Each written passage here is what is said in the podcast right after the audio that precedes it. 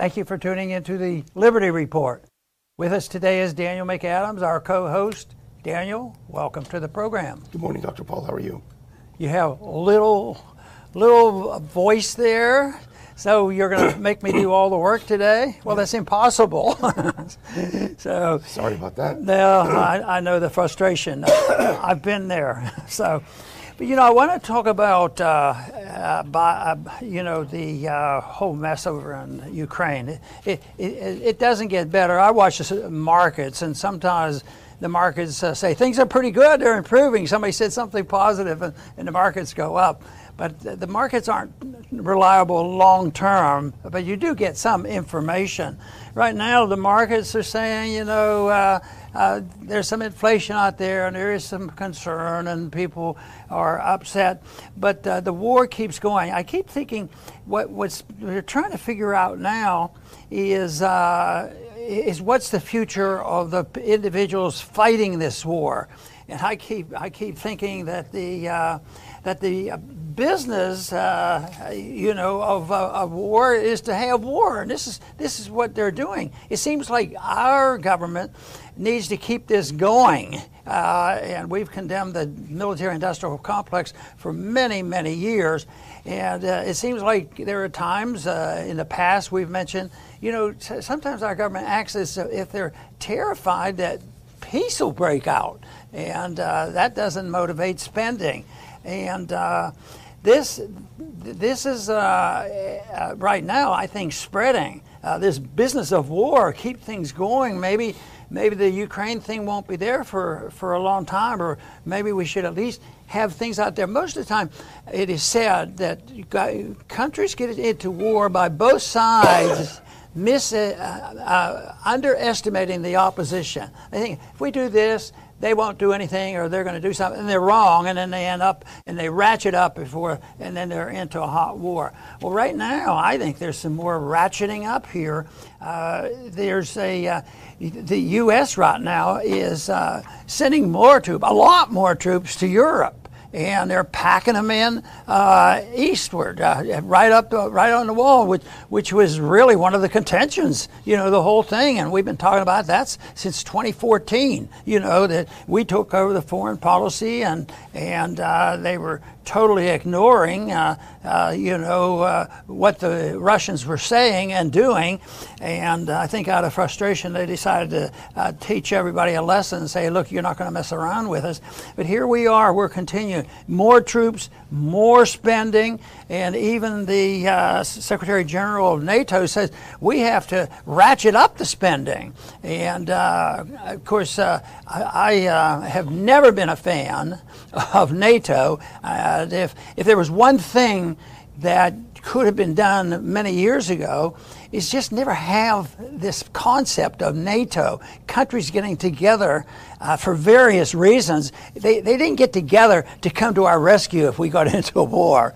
That, that is not the reason they joined NATO. They thought it would be a free ride and they wouldn't have to spend so much of their own money on their own defense and we would come to the rescue and all these things. So people joined and uh, so people, people like it. And, and the uh, patriotic zealots uh, in, in this country, as in most countries, are really excited about it. You know, they think they think they think uh, this is this is wonderful that, uh, that we have an empire. They won't admit those words, but that essentially is is a sign of strength. You know that, that they can do this. But right now, uh, I fear for this because I think it's escalating. I think this 100,000, taking the troops up to 100,000, is just another message once again. And, uh, and they're saying, well, we'll teach that Putin a lesson, but it doesn't seem to be working. I think uh, deep down inside buried, there are more and more resentments, and that there is not a real uh, effort to try to work things out. I mean, I, I, don't hear about peace talks. You know, it took a long time for uh, people to have serious peace talks. That is when we had to surrender in Vietnam. They had peace talks, and we had to walk away from that. But that, that, that that's not what's happening now. I think uh, this has to linger for a long time, and people are prepared. The people who make money off war, they're preparing for this, and that's why this uh, effort, both by NATO and the United States, is building troops and not making any serious effort, and then it's a blame game. It's all Russia's fault. No, it's all uh, the U- Ukrainians. It's their fault. It's back and forth because there's no sincere effort, and yet the people have to be talked into it to become patriotic citizens who are willing to throw their lives out in the front lines and have a lot of people killed. And uh, maybe, to me, I'm afraid the killing has only started. Well, you know, after the uh, Cold War ended, we were expecting a peace dividend, right? No sooner did that end that we started uh, letting countries into NATO that were formerly in the Eastern Bloc. Even though the Warsaw Pact ended, we started moving the borders eastward. And then we got a 20 year war in Afghanistan and a continuing war even in Iraq. So that went. And so now, as soon as the Afghanistan war was over, uh, just a few months ago, now we've got another big war that we have to keep funding let's put up that first clip because, in, hats off to uh, antiwar.com for, for putting a, an, an analysis of it. Ukraine war may lead to rethinking of U.S. defense of Europe. And from that article, here's a clip. Let's put on the second one. And this says, I think, everything you need to know, Dr. Paul. The prospect of a bigger military footprint in Europe is a remarkable turnaround from just two years ago. In 2020, President Donald Trump ordered thousands of American troops out of Germany as part of his argument that Europeans were undeserving allies. Just days after taking office, President Joe Biden stopped with the withdrawal before it could start, and his administration has stressed NATO's importance, even as Biden intensifies China as the main long term threat to U.S. security. So you have to start wondering what's really going on here. Why do they really hate Trump so much? And why are they so happy now that we're reversing and then some? I keep thinking, where's John Quincy Adams when we need him? you know, stay out of this mess, entangling alliances. You know, when uh, the COVID thing broke out, uh, I was convinced that we were in the early stages and never got over the recession of 2008. And the problems were bad, the stock market was not doing so well, and COVID came along and seemed to be convenient. So the war, the declaration of war against COVID was convenient for some people, but they had to scare the people. Once again, fear. Fear is a good driving force. So they built up the fear. Everybody was going to die. We heard the lies about that. So that, that went on, and they had uh, people. Uh, you know, fighting that, we fought it on a civil liberties front and, and a science front. Well, why, why don't we uh, pay more attention to some common sense? And uh, Yet now it's getting more difficult to use COVID as the reason for us having, you know, a disaster on our doorstep. And I think ultimately the disaster is a financial thing, and, and things are breaking down in that area. So they uh, they do they do this, and uh, and now if if peace breaks out, that puts a damper on spending. So what are they doing now? The war is uh, probably not uh, enough for them, so they want to make sure it doesn't back down, just like they do with COVID. There's another virus coming, another uh, virus coming, and uh, right now I think the um, the distraction. It was a distraction, the, mo- for, uh, the distraction, uh, you know, with the COVID uh, was was deliberate. I think this uh, distraction now serves their interest. It's, it's not that anybody that supports the war has figured this out and this is what we have to do. But I think there's forces behind the scene that move it along that the, the, the, managers, the ultimate managers of the economy, which gets us into so much trouble. And this, they've, they've done that. And right now, I, I think that uh, the effort is, is to keep things going. And uh, I, I, think some of this uh, agitation is the preparation for an economy that's going to be in shambles. And, uh, you know, uh, during World War II, people for you know they didn't forget about it, but they concentrated only on one thing, and that was fighting the enemy. And uh, in, in, that day and age, things were a little bit different, and the people did come together and uh, suffered, uh, uh you know, over this situation. But uh, you know, the economic policies, the COVID policies, this uh, foreign policy, it all seems to me to coming together, and yet I, I believe that there's available to us and to everybody in this country the ideas that could turn this around. Well, it's interesting that you bring up COVID in this context because you could look at Jens Stoltenberg, the Secretary General of NATO, as kind of a Fauci like figure. Uh, he's plodding along. He's basically a failed Norwegian uh, diplomat. Uh, but now all of a sudden, he's back in the limelight, just like Fauci. There's nothing that faceless bureaucrats love more than being back in the limelight and having some attention. And this is why, we put up this next clip, you alluded to it. Stoltenberg said all of a sudden, of course, he wasn't treated very well by Trump. Trump didn't have a lot of respect for people like that. Uh, but now that he's back in the limelight, here's what he says.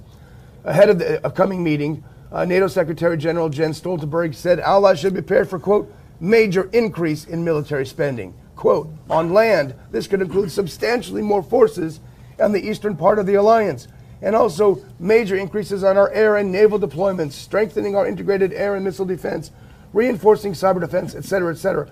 It's a big spending boon. and Jens Stoltenberg is riding that happy missile to fame and fortune. It's amazing people don't recognize. Well, this isn't going to work very well. But I think that's what they're doing. They're waking up and they're spending their money, and that's why we're having the price inflation right now.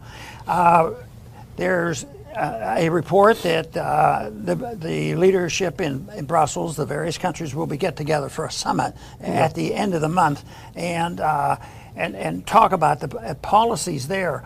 And, uh, you know, there are 30 countries involved, and they're not 30 countries that are bound together like uh, you could argue, you know, the 50 states are bound together, and when it comes to serious foreign policy, they generally will go together. But these 30 countries each have their agenda, and but they're but the they're the military arm of the United Nations. They're the military uh, arm that hides, you know, all the direct responsibility being on the United States because it, it's usually our weapons, it's usually our money, and our soldiers, and and uh, our profiteering. It's, uh, it's all there. But uh, th- this this is established. So I don't know. Um, you might make a comment on if you have one on, on what, what, what comes of these meetings. We'll have a summit. Sounds to me good. I wish they'd wake up and, and have a, a brilliant deduction. You know, we shouldn't be doing all this. I don't think that's is likely to happen. Well, what does happen is a lot of money gets spent, and this is from the White House, and we get this from another antiwar.com article which everyone should read antiwar.com every day. The White House is pointing out they're sending another almost billion dollars in military equipment to Ukraine. 800 Stinger, 800 Stinger missiles, 2,000 javelins, etc., etc., rifles, millions of rounds of ammunition, body armor, etc. So what this is doing is prolonging a war there. It's going to get more people killed. And in fact of the matter is, as the Russians already warned, we see this as a legitimate military target. I mean, these obviously these things are going to be used to kill Russians. That's the point. So when they're coming in on a train, Russia will see that as a as as, as a hostile act.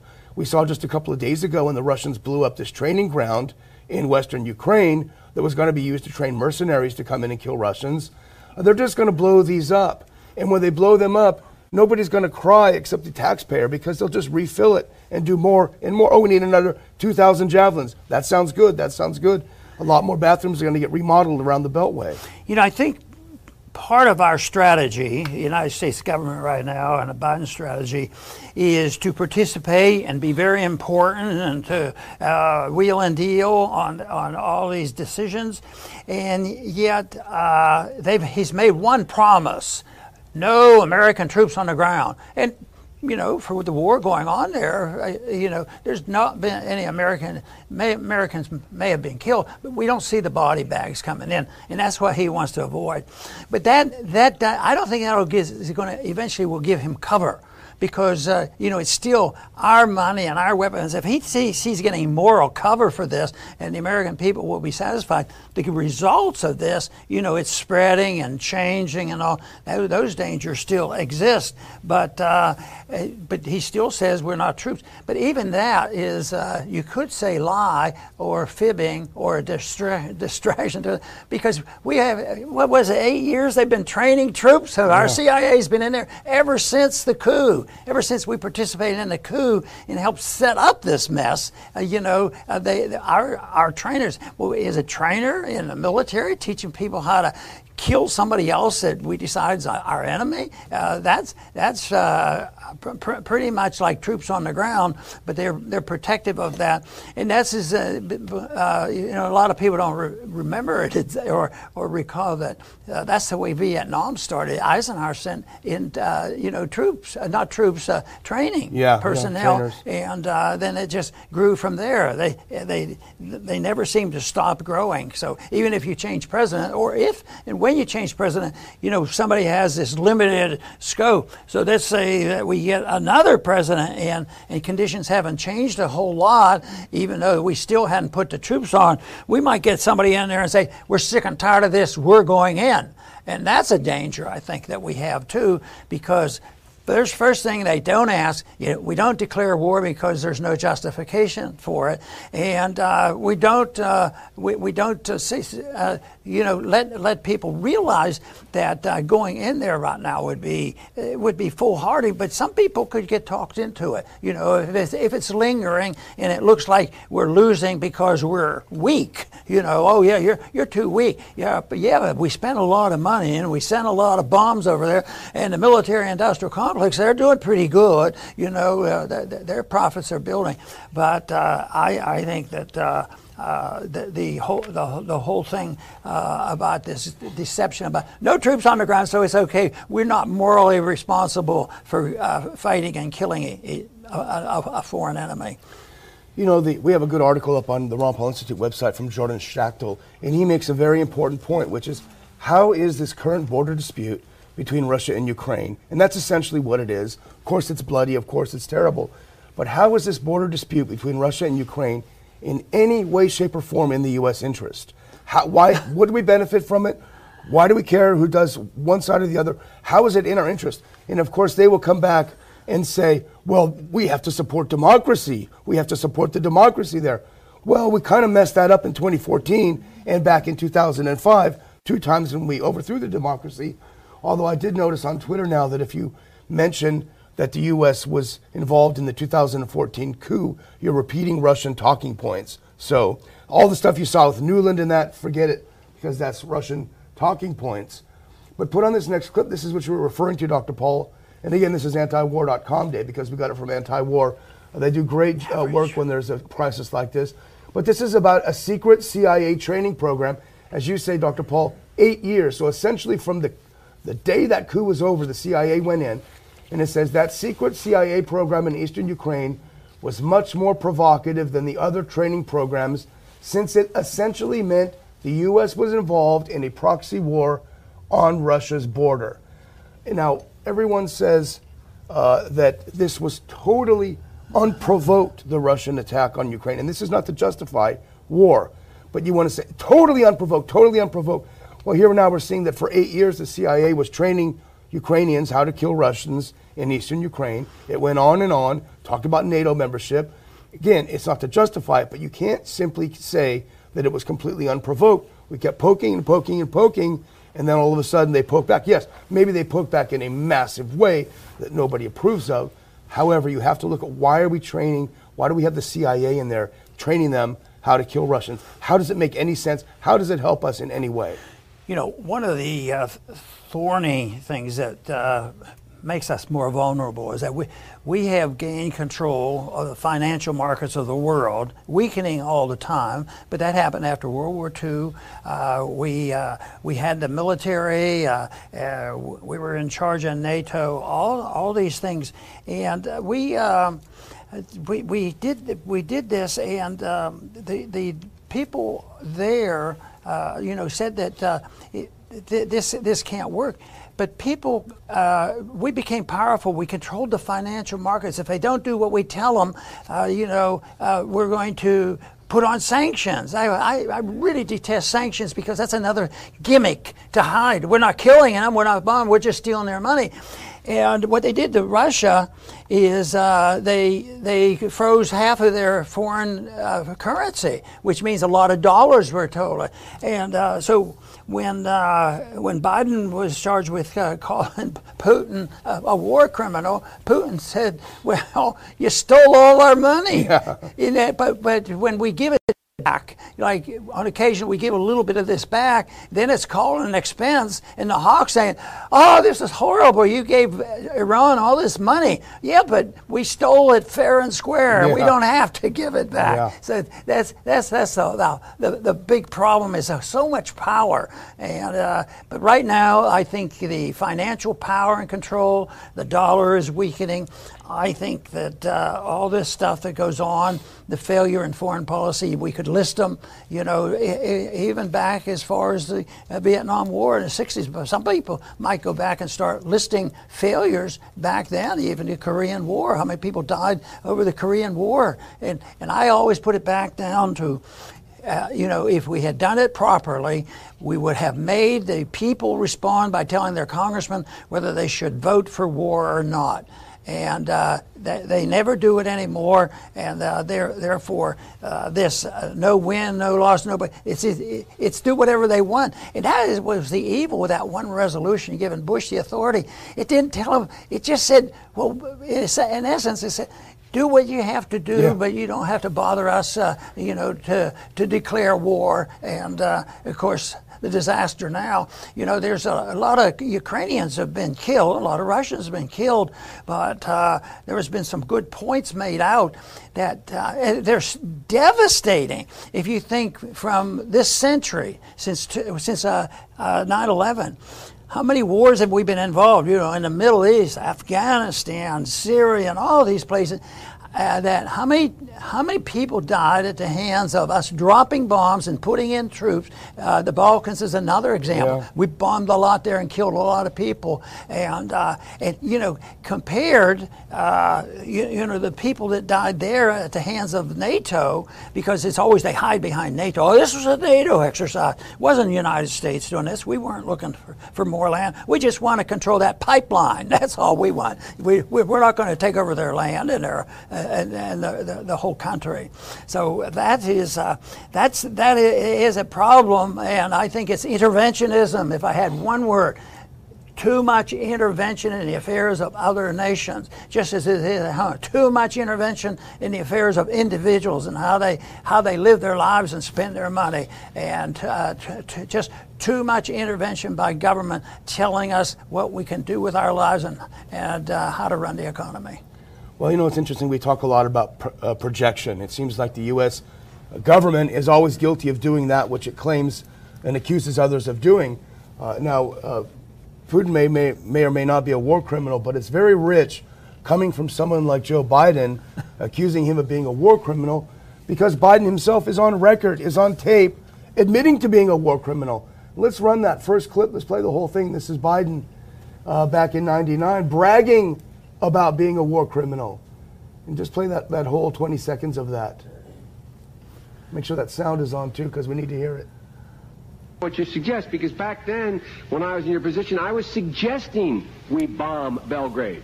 I was suggesting that we send American pilots in and blow up all the bridges on the Drina. I was suggesting we take out his oil supplies. I was suggesting very specific action. And isn't it interesting that we did different? So I just want to know what you me. suggest because I'm the one. Then, I'm the one who suggested bombing Serbia. I'm the one who suggested blowing up all the bridges. I'm the one who suggested blowing up all their oil supply. He's admitting on tape that he literally is a war criminal. That's right. I'm going to get sort of uh, ready to wind down here. Here, uh, uh, let's see. Okay, I, I, the one, one I want to talk about is is, uh, is Biden.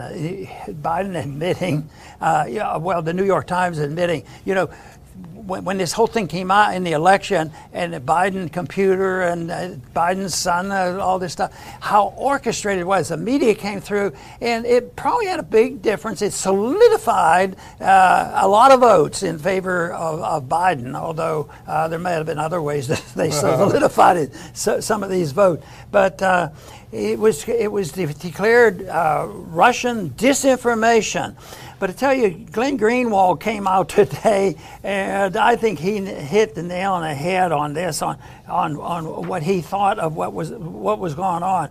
And here in the article says the, the media outlet which spread this lie from ex-CIA officials never retracted their pre-election falsehoods, ones used by big tech to censor reporting on the front runner. So there's a couple issues there. How does big tech get to censor us and take away our freedom of speech? That's one thing. And then, uh, and then they're doing it and promoting a lie.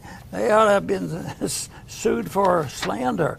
And one of the, and Glenn goes on, he says, this is one of the most successful disinformation campaigns in modern American electoral history in the weeks prior to the 2020 uh, presidential election, which I believe to be true, and yet uh, there's a, a, big argument still going on over this. Yeah, you know, this, everyone should pause and think about this because at the time this came out, there were what, 20 or 40 or however many national security experts, including John Brennan and the others, signed a letter saying, This Hunter Biden story is Russian disinformation. Of course, they were lying through their teeth.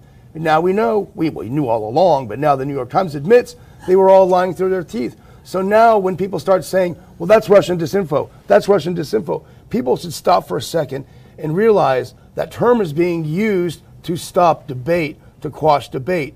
And like with the Hunter Biden story, 99.9% of it is a pack of lies. Yeah. You know, I, and I've been wondering about this, and we talked a little bit about it earlier. Is does the New York Times do this to regain credibility? Can they get their credibility? There, there might be a little, a little bit of that. Uh, but uh, I don't know whether they have turned over a new leaf and they're going to have uh, a more dedication to being journalists. It's not well said, but it still is a point which it, this message needs to spread. I don't know how much uh, attention it's going to get, the fact that this came out, but we'll do our best to spread the message around about what's going on. I'm all done, sir. Okay, and I want to once again thank uh, our viewers for tuning in today. And uh, we are going to continue our efforts uh, to uh, make sure we can get the best information possible and give our best assessment of what's going on, especially what's happening in Ukraine. That's going to be around a while. And what we have said today, it looks like uh, NATO and the United States is proving to make sure we're available all over Europe and piling in more troops and uh, directed right toward, you know, western Ukraine. And uh, this this is uh, something that is, is available, and I've been harping on the economy and the COVID, uh, the war going on at the Federal Reserve. It's all coming together, and it's a big mess. And uh, it doesn't have to be that way. It has been said by Austrian economists when you have a mess like this, if you would just say, throw in the towel, hands off, Give the people their liberties and don't, don't overtax and overregulate them. Let them go to work.